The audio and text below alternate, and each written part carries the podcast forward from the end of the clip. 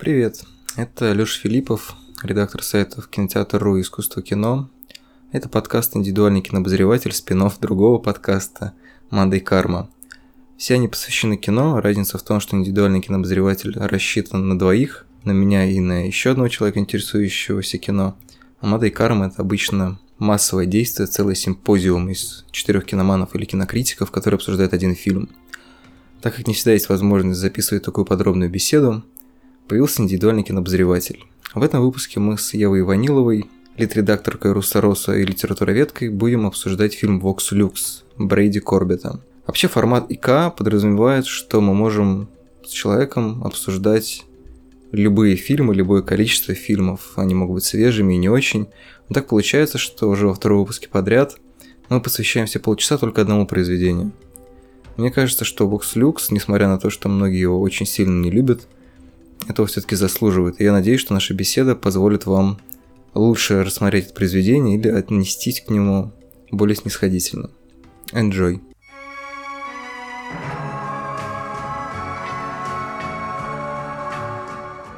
для тех, кто еще не смотрел фильм «Вокс Люкс», это история про девушку, которая в 99 году оказалась вовлечена в стрельбу в американской школе, она была ранена в шею, после этого она прошла тяжелую реабилитацию и начала петь. Собственно, она пела в память о детях и полицейских, погибших во время этой перестрелки, и со временем она стала очень известной американской поп-певицей. Девушку звали Селеста, это говорящее имя, мы, наверное, попозже об этом поговорим. А, у нас есть несколько дорожек, можем пообсуждать попсу, можем пообсуждать терроризм, или, может быть, есть какой-то еще важный, важный какой-то американский миф, который заключен в фильме Vox Lux. Как тебе кажется, с чего лучше начать? Ну, ты знаешь, даже скорее не миф, а вот э, целый такой академический сюжет, который связывает терроризм и попсу. Я вот тоже не знаю, с, как, с какой стороны поступиться, но, наверное, лучше подступиться с терроризма, потому что и в фильме он тоже как бы появляется первым. Самая такая темная сторона э, современности, современной истории, мне кажется, связана с тем, что отчасти э, терроризм выходит из э, вот этого разогнавшегося капитализма, который называют, ну, у него много имен, его называют корпоративизмом, его называют э, неолиберализмом. Если коротко, это отмена вообще всего госконтроля за вообще абсолютно всем, в том числе и за национальной безопасностью. Uh-huh. Как это происходило вот накануне 11 сентября, госаппарат США просто фактически раздал свои функции различным э, частным компаниям, и у них был небольшой такой всплеск после кризиса там, конца 90-х за счет вот этого новообразовавшегося э, сектора наци... промышленности национальной безопасности, вот как бы это так можно сказать. Отчасти это э, привело к тому, что, ну, как бы не доглядели за тем, что в самое сердце страны и в самое сердце мирового бизнеса врезались э, два самолета. Еще один такой очень, очень яркий, очень криповатый пример.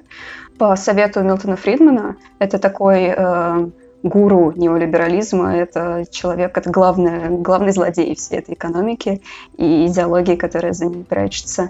А, по, по его совету президент Рейган отменил э, госконтроль за аэропортами. Угу. Неудивительно, что как бы 11 сентября низкооплачиваемые работники э, аэропорта, которые там работали по контракту за копейки, совершенно не уследили за террористами. Плюс там еще есть отдельная история с э, бизнесменом, который купил Всемирный торговый центр за несколько дней, э, ну, за, несколько дней, за какое-то короткое время э, до трагедии, не пришел сам, не пришли его дети, а потом он получил несколько миллиардов страховки и так далее. В общем, угу. все это очень страшно. Есть же, по-моему, целый документальный фильм, который строит всякие конспирологические теории вокруг этого теракта. Да, кажется, кажется, это фильм Майкла Мура, документалиста, и у него же есть фильм про Колумбайн, к которому да. тоже есть отсылка в этом фильме. И вот после 11 сентября э, очень часто пишут о том, что э, мир вслед за США повернулся в сторону такой борьбы с терроризмом в промышленных масштабах. Коротко, чтобы совсем уже не утомлять этой э, конспирологии. История США последних 20 лет, да? Например, э, борьбу с террористами на Ближний Восток э, США обязательно отправляется Burger King. С армией обязательно отправляется Burger King и обслуживает там эту армию и так далее. Mm-hmm. В общем, у государства э, создает какие-то заказы для крупнейших корпораций, и эти корпорации успешно наживаются на войне с терроризмом. Этот клубок очень сложно распутываю, потому что с терроризмом вроде как нужно бороться, в то же время это какая-то обратная темная сторона мира больших корпораций. Маленькое уточнение. Фильм угу. про 11 сентября, во всяком случае, тот, который я имел в виду, назывался «Дух времени» 2007 года. Его снял Питер Джозеф. Ага. Ну, хорошо. Да. Ну, короче, у Майкла ну, Мура, просто это, да, это муровский тоже... материал абсолютно, да, но да. просто другой да. режиссер. Да, очень важный мотив, который тоже вот я разглядела в этом фильме, и меня это очень очень, очень впечатлило это то, что вот во всей этой истории с этим э, рейгономикой, с этим неолиберализмом разогнавшимся, еще очень важный термин, который очень знаком вообще-то россиянам, это шокотерапия. Угу. Очень коротко. Идея заключается в том, чтобы спровоцировать кризис, абсолютно любой, либо использовать уже случившуюся катастрофу, например, природную, как было с ураганом Катрина в США, для того, чтобы создать на месте разрушенной инфраструктуры частный сектор и больше не заморачиваться по финансовой, социальной поддержке какого-либо сектора, региона и т.д. С ураганом Катрина было так. Ураган все снес, в том числе школы.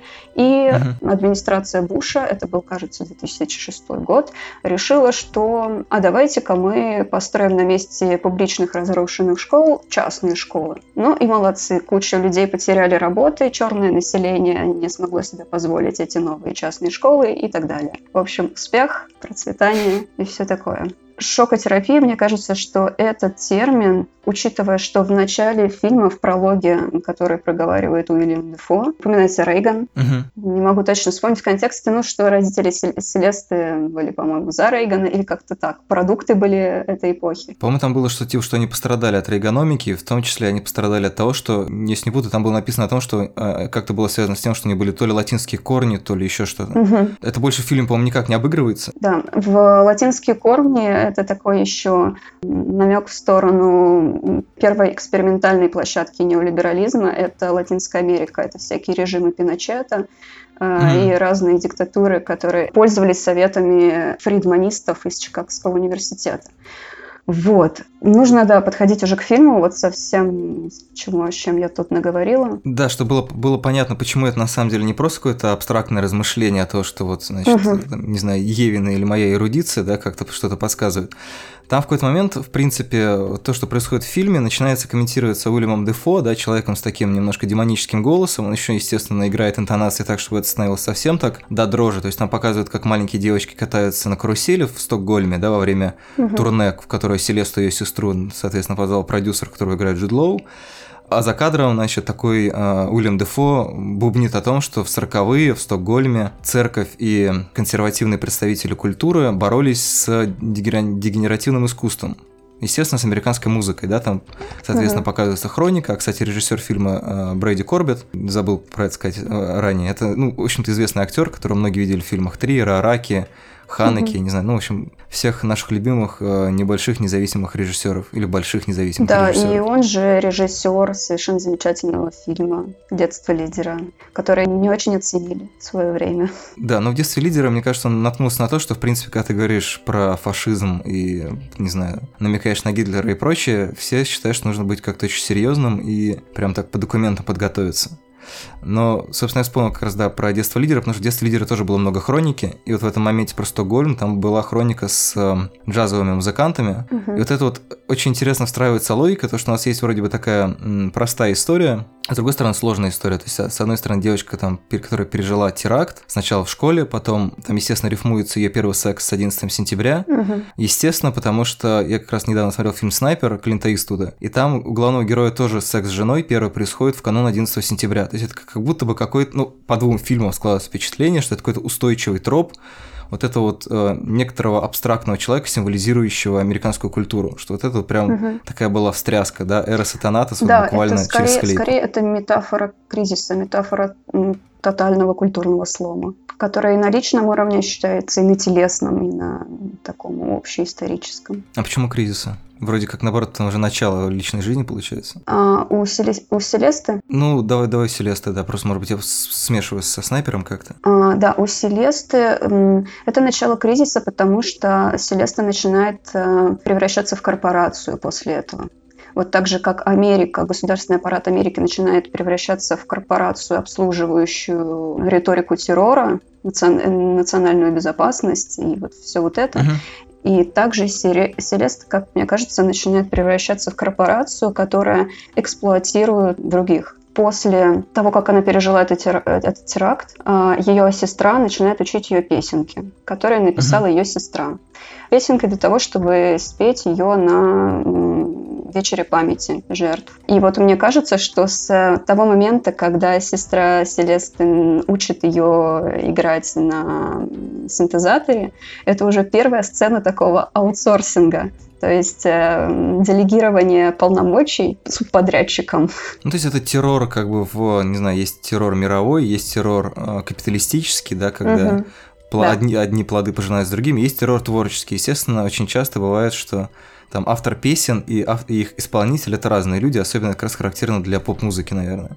Угу. И э, соединяя все-таки вот эту мысль про Америку и дегенеративную культуру, в принципе, в каком-то смысле, я думаю, что особенно эта мысль понравится тем, кому фильм Vox Lux не нравится просто категорически, это такая экранизация анекдота о том, что попса — это бесовская музыка. Там в какой-то момент вскрывается, что значит якобы успех Селеста так или иначе одобрен дьяволом. И очень многие какие-то вещи, они вот тут как раз это заигрывание с террором и прочее, они работают как раз вот в эту сторону, да, как будто бы есть какая-то связь между чем-то демоническим и поп-музыкой, под которой, естественно, еще и работает с сексуальностью. Потому что подростковая сексуальность — это, естественно, чудовищно, это настоящий теракт для пуритан, потому что как же так, там девушки дрыгаются и что-то в таком духе.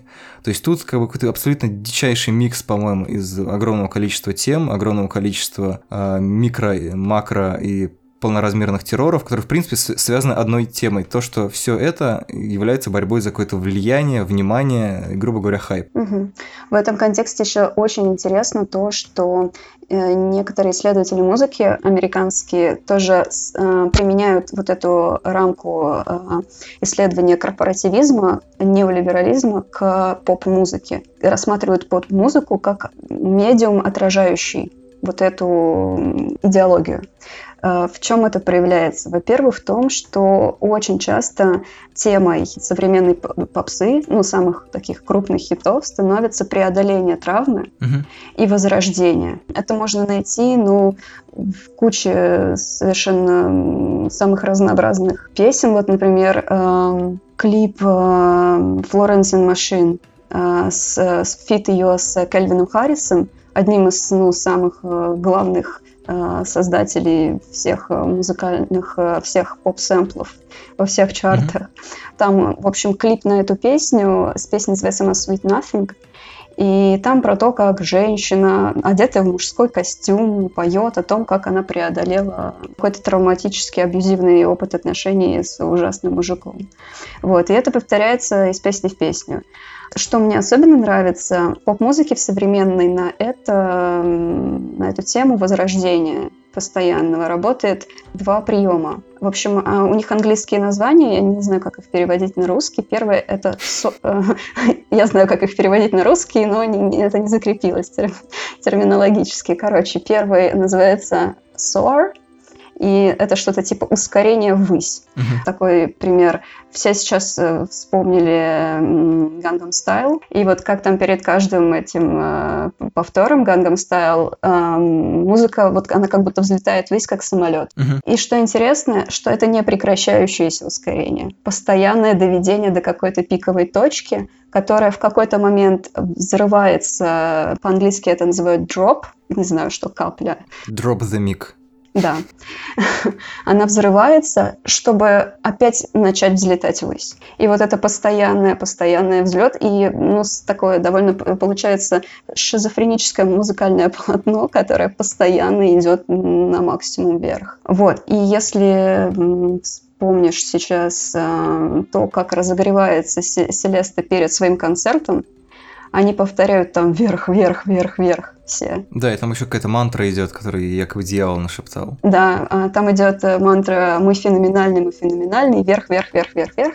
И угу. потом вот это же воспроизводится как бы в самой музыке. И все начинают неистово под это все тусоваться. Вот. Отчасти э, эта музыка похожа на то, что было в 90-х. Да? Ну, например, там на Atari Teenage Riot или, ну, может быть, на Prodigy но э, она как бы экономически, политически, идеологически работает иначе, потому что здесь постоянно требуется достигать максимальную точку, точки, и при mm-hmm. этом шум не раздражает и кажется нормальным. Вот. Э, ну, какая-то такая рамка существует, в общем, в Академии для описания поп-музыки. Мне кажется, тут очень много в этом фильме с этим как-то завязано. Я не знаю, может быть, сознательно, потому что я вот почитала интервью Корбета, и он э, довольно глубокий человек, чем мог бы, чем более глубокий, чем мог бы быть. Вот. Ну, кстати, некорректная шутка. Последний раз, когда я его видел, он был, он был гораздо мельче во всех смыслах. Он прям, прям, прям такой очень солидный дяденька стал. То есть я увидел, не знаю, последний раз как-то в этом фильме «Меланхолия», по-моему, он там был таким. Да, но это хорошо для нас, потому что нам теперь есть что обсуждать. А, на самом деле, вот по, по, по поводу попсы, что интересно, опять же, мне, мне нравится абсолютно вот эта двоякость фильма. Многих просто раздражает еще дополнительно. Извините, что я использую этот аргумент э, деревенский, многих раздражает. Просто потому что так удобнее, мне кажется, выявлять какие-то вещи, которые действительно важны в фильме. Потому что если вещь а, действительно что-то значит, она, скорее всего, вызывает какую-то реакцию, даже, даже если это раздражение. То есть вот как в конце, он на этом концерте, который устроит Натали Портман, который является абсолютно таким экстатическим выплеском всего того, что копилось в течение фильма, Уильям Дефо за кадром, соответственно, рассказывает историю про дьявола, и это, с одной стороны, кажется немножко лишним. С другой стороны, мне кажется довольно ироничным то, что, в принципе, даже если вот задастся вопросом, является ли поп-музыка, например, абсолютным злом, хотя, да, вот то, что ты сейчас рассказала, показывает, что, как бы это, мягко говоря, не совсем так. С другой стороны, понятно, что поп-музыка, она все равно так или иначе подчинена каким-то законам рынка, законам капитала и прочего. И вот эта вот бесконечная сложность, которая, с одной стороны, получается, это хорошо видно на концерте, направлена на то, чтобы люди получали какой-то терапевтический эффект, Потому что понятно, что у каждого в зале, там в какой-то момент Портман уже начинает ходить по сцене, она недавно рассталась со своим очередным возлюбленным, говорит, расскажите, типа, поднимите руки или крикните, кто из вас недавно там э, расставался с любимыми. То есть это какой-то такой очень простой механизм, когда в итоге один человек оказывается способен воплотить как бы эту боль, травму какую-то, да, то есть это может быть травма от, не знаю, расставания, а может быть травма от перестрелки в школе, а может быть травма от 11 сентября. То, что, с одной стороны, это, естественно, вещь, которая, при помощи которой люди зарабатывают деньги, а с другой стороны, они позволяют осмыслять, переживать и даже, не знаю, может быть, немножко по-другому жить, да, с вот этим вот э, травматичным опытом. То есть это вещь, которую невозможно скинуть. То есть, в принципе, тут, грубо говоря, дьявольское и божественное невозможно отделить друг от друга. И когда мы видим, насколько Селеста, ну вот, энергично на сцене, и насколько мы видим, она травмирована все равно в быту, насколько у нее сложные отношения с дочерью, с сестрой, которую она эксплуатирует и на которой она все время орет. Это вот как раз вот эта вещь, которую невозможно разделить. То, что все всегда очень хотят разделить, да, что типа есть такой творец, он весь такой правильный и, значит, вещает и учит классным вещам, и молодец, а на самом деле, ну, ну человеку сложно быть вот во всем таким хорошим. Угу.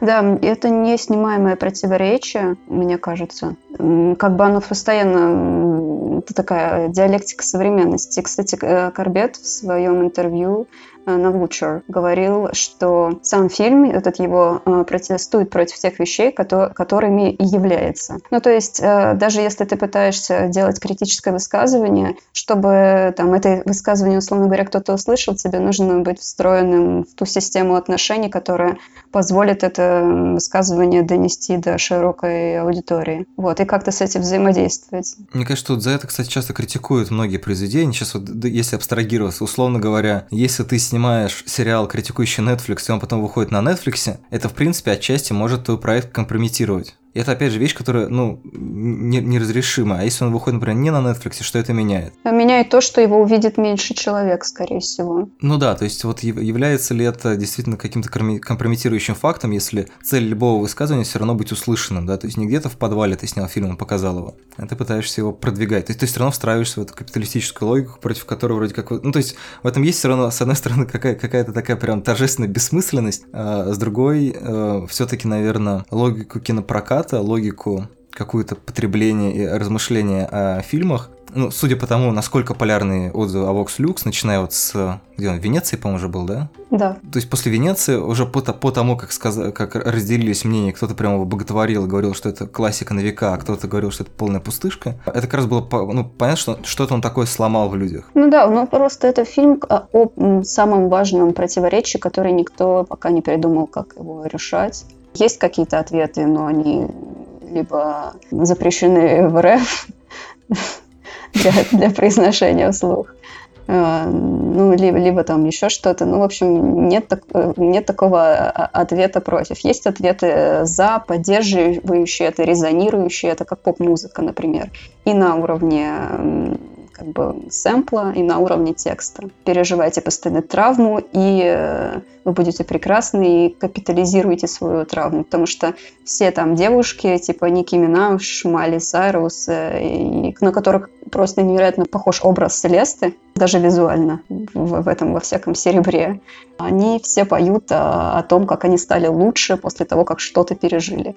В российской поп-музыке, по-моему, все вспомнят, какая появилась недавно певица, которая одних раздражает, другие ходят на ее концерты, которая тоже все время поет про то, как ее бросил мужик. Я сейчас немножко потерялся. Ну, ну это Ольга Бузова, конечно. А, окей, хорошо. Да, ну, которая, вся популярность которой строится на том, что она что-то такое пережила и стала сильнее. Вот, ну, просто огромным аудиториям это нужно. Этот месседж вот в этой упаковке постоянного движения вверх. Это на самом деле очень забавно, потому что мне кажется, что сейчас очень многие вещи, которые раньше считались априори безвкусными и не стоящими внимания, вдруг становятся прям центральными темами обсуждения. Просто по поводу поп-музыки. Понятно, что культивировалось презрение к поп-музыке довольно долгое время, да, и тем более к таким фигурам, как Ольга Бузова в частности. И тут, кстати, забавный момент, что в Селесте все люди, которые пишут про этот фильм, видят абсолютно разных людей. То есть кто-то говорит, что это Бритни Спирс, кто-то, что Леди Гага, кто-то видит Мадонну, кто-то видит вот Майли Сайрус. Было бы совсем смешно, если бы ни в одном тексте имена поп-исполнительниц не повторялись. Угу. Потому что реально такое ощущение, что просто люди смотрят, ну не то что в зеркало, а в какое-то зеркало своего слушательского опыта, да, и, как, и называют тех поп-исполнительниц, которые, не знаю, резонируют ли с ними или с их каким-то кругом потребления музыки. Потому что, ну, действительно похоже на очень многих, и понятно, что никто конкретно не подразумевался. В этом, конечно, прям смачное, мне кажется, обаяние. Кстати, да, еще одна маленькая ремарка. Я обещал объяснить, что значит имя Селеста. Это в переводе, если не ошибаюсь, то ли с латыни, то ли с итальянского. Господи, voice Селеста. Очень глаз Божий это переводится. Да.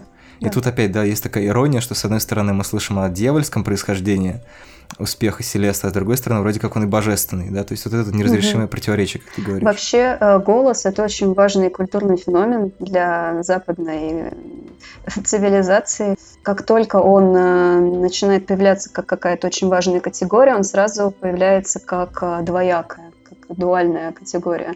Ну, там прям с античности идет, что голос — это всегда анимизация природы. Uh-huh. С другой же стороны, это сирены, которые этим голосом завлекают в смерть. Он одновременно э, обозначает как бы и богов, там, и, и, и царство теней, и смерть. Потом в церкви, э, в средневековье это становится как бы частью церковной литургии, и тоже есть ангельские голоса, и тоже что-то связанное с, со смертью там, в каких-то сказаниях. И самое мощное, что появляется чуть позже, это концептуализация э, голоса романтиками. Особенно это резонирует с этим фильмом, потому что романтики придумали голос как нечто страшное, голос как нечто механическое. И это все было связано с появлением вот этих первых медиа. Прото-кино, прото-радио. И это сильно очень усилялось э, к концу XIX века, к декадентским романам. Оскара Уальда много связано с механическим голосом, как с чем-то нехорошим. А, извини, а можешь иллюстрацию какую-то дать? Я просто не совсем понимаю. Механический голос. Да, ну, например, в раннем романтизме у Гофманов в «Песочном человеке» есть кукла Олимпия, угу. которая пугает своим неестественным механическим голосом главного героя. Потом э, другой вариант этого мотива, э, двоякость голоса э, у Жорж Санд, роман Консуэла, mm-hmm. самый главный ее роман. Там героиня уродливая, становится красивой только когда поет. Опять же, есть разложение голоса и тела. Mm-hmm. Дальше еще один вариант дурной механики голоса. Это роман Жюля Верна замок в Карпатах. В общем, там вдовец оперной певицы думает, что его жену э, на самом деле там она не умерла, ее заточили, потому что он слышит ее голос, а потом даже видит ее саму, а на самом деле это оказывается э, грамм-запись и фотопроекция на дыму, на столбе uh-huh, дыма. Понял. И вот таких мотивов очень-очень много в разных произведениях, и они, конечно же, проникают в кино. И что интересно, они по-разному разрабатываются в, Америка... в Голливуде и в европейском кино. В Голливуде эта двоякость голоса как-то начинает связываться с комедией и мюзиклом, например, под, «Поющий под дождем». Uh-huh. Да? Или самый первый же э, звуковой фильм «Джазовый музыкант». Там есть какой-то мотив потери голоса, а потом его обретения. Ну, в «Поющем под дождем» там есть девушка, которая поет за звезду, а потом обретает этот голос сама. Вот. А в Европе это же фигня с э, двоякостью и кражей голоса каким-то, допустим, грамм-пластинкой, она становится драмой. Угу. Ну, как, не знаю, фильм «Артист». Ну, окей, да, нет, «Артист» да, не, не совсем да. кража, но... Как вариант этого мотива. Ну, вот э, такой э, пример «Звезда без света». Это французский фильм с Эдит Пиаф, у которой там тоже она поет за другую звезду, ее голос расходится, становится популярным, а она там сама оказывается не нужна, и потом обретает свой голос и становится как бы подлинным человеком. И, как мне кажется, э, чем дальше появляются еще как бы такие штуки, как э, возможность сэмплировать, микшировать голос, и этот мотив э, романтический, он как бы обретает новую жизнь. И с другой же стороны, мотив вот этого амбивалентного голоса, раздвоения на аудиовизуального двойника и просто человека, он ну, становится коммерчески выгоден. И, и вот самое тупое, непроблематизируемое э, воспроизведение, это, как мне кажется, это последний фильм с э, Леди Гагой. Который много сравниваю, кстати, почему-то с Vox Lux, но я все никак его не посмотрю. Это же «Звезда родилась», которая... Да, ну там просто про рождение, ну да, так оно называется, там про рождение звезды через травму, через большое количество травм и обретение собственного голоса, который не амбивалентен, который идентичен телу и все такое. В общем, проклянут нас сейчас поклонники Леди Гаги и звезды родилась. Сори, сори. под, под финал я хотел э, закончить, как бы закры, закрыть э, скобку. Я сам как бы очень сильно увел от нее в сторону. Но по поводу попсы и то, насколько она сейчас становится в ну, не, не то, что прям в центре какого-то обсуждения, но гораздо больше начинает это обсуждение заслуживать. Даже, наверное, даже не то, что заслуживать, а феномен попсы и тех вещей, которые в ней подняты, э, широко обсуждают. Даже в России вот обсуждают Ольгу Бузову без фиги в кармане том, мне кажется, в том плане, что попса, она обычно касается каких-то таких базисных вещей, да, там, не знаю, как любовь, отношения или еще что-то, и во многом, и, во всяком случае, в Vox Lux, по-моему, это тоже так или иначе фигурирует, это там касается, не знаю, сексуальности и других каких-то вещей, в том числе женской сексуальности, то есть тех, которыми раньше считалось, что можно пренебречь, да, то есть, не знаю, как то, что, например, какая-то травмированность, какая-то хрупкость, какая-то, не знаю, личная неудовлетворенность, они обычно либо ну, как-то так очень абстрактно и бестелесно романтизируют, фиксировались, да, в каких-то угу. таких музыкальных стонах. А, либо вот, э, ну то есть э, дело в том, что наконец эта вот история про то, что человек неотделим от того, что он делает, и то, что действительно важно, это требует обсуждения, оно как раз, мне кажется, ну отчасти на этом строится, не знаю, успех какого-нибудь э, рэпа, да, или попсы, в которой угу. как раз этот жизненный опыт, эти жизненные обстоятельства, от которых раньше отмахивались, да, как, как от ненужных или не стоящих внимания. Сейчас они как раз в полной мере правят не только, э, не знаю, радиоприемниками, но и вполне умами людей, которые в этом видят разные отражения сегодняшних тенденций в обществе.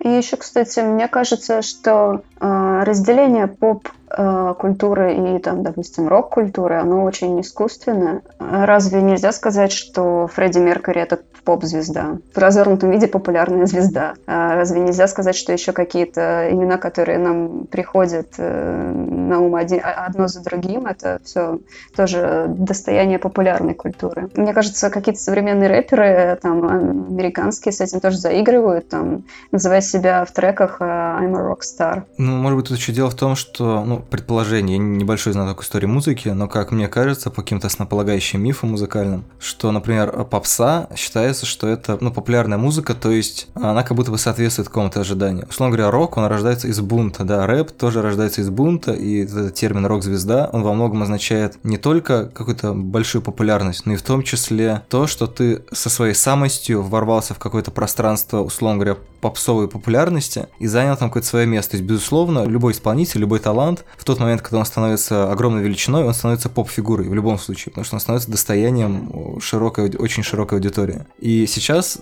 как и со многими другими искусствами, другими направлениями, возможно, приходит к мысли, что, возможно, это не обязательно плохо. Человек, в принципе, может быть включен в какую-то э, максимально широкую повестку и при этом не изменять себе. Ну да, еще связано с тем, что и то, и то просто коммерциализированы, и ты можешь как бы потреблять и то, и то за одну и ту же сумму.